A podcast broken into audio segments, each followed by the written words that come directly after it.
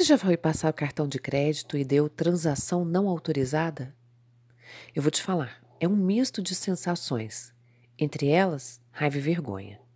E de alguma forma muito errônea, a gente vive alimentando essas sensações dentro da gente quando a gente se desautoriza a cumprir algo que a gente havia se proposto. Observe um pouco a sua vida e seja muito honesta. Quantas vezes você não se desautorizou a seguir o seu sonho, a cumprir com seus objetivos, porque a sua rotina te levava ao fracasso?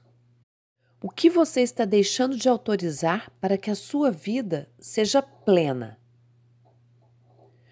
O que que você pode autorizar para que a sua vida seja plena?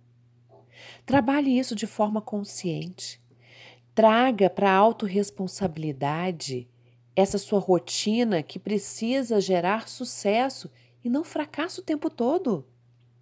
Essa incongruência que existe entre a sua crença de que você não pode ir além e as suas vontades de ir além estão te gerando medo, ansiedade, inércia.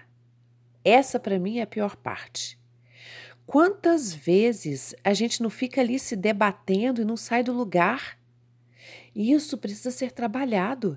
Essas suas crenças precisam sim ser reconhecidas, conhecidas, exploradas e trabalhadas para serem exterminadas. E talvez você não saiba o que são crenças. Talvez você não consiga perceber esse movimento porque ele é muito natural já na sua vida. Mas eu quero te dar uma dica: crenças são emoções. Elas te trazem sensações. E às vezes, quando gera essa incongruência, a sensação é de mal-estar. Eu costumo dizer que aonde dói, tem crença. E mudar crenças é algo fortalecedor. Crenças não são lógicas, elas são emocionais. É por isso que eu sempre peço que você observe-se em sua totalidade. Observe suas emoções e observe também as situações que estão se repetindo incongruentemente com suas vontades o tempo inteiro.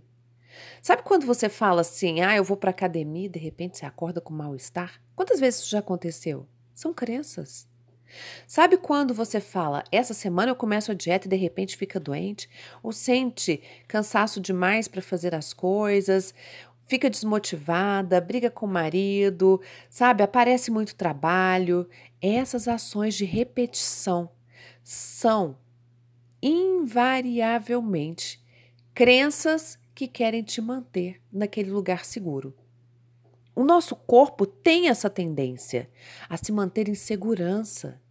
E as suas crenças, como eu estou dizendo aqui, são suas. E você inconscientemente quer protegê-las. Então, quais são os padrões que estão se repetindo na sua vida? O que, que você está se desautorizando o tempo todo? Pare para observar. Emagrecer por emagrecer não vai te levar para o próximo nível. Mas se você for para o próximo nível, você vai conseguir emagrecer e vai conseguir tudo mais na sua vida. E esse próximo nível está exatamente em se observar em quebrar essas crenças, em ter no seu processo iniciativa e acabativa, sim, porque você precisa concluir os seus projetos. E assim você terá coragem de seguir cada vez mais longe. É um dia de cada vez só, todos os dias da sua vida. Com muito amor, da sua coach, Roberta Frois.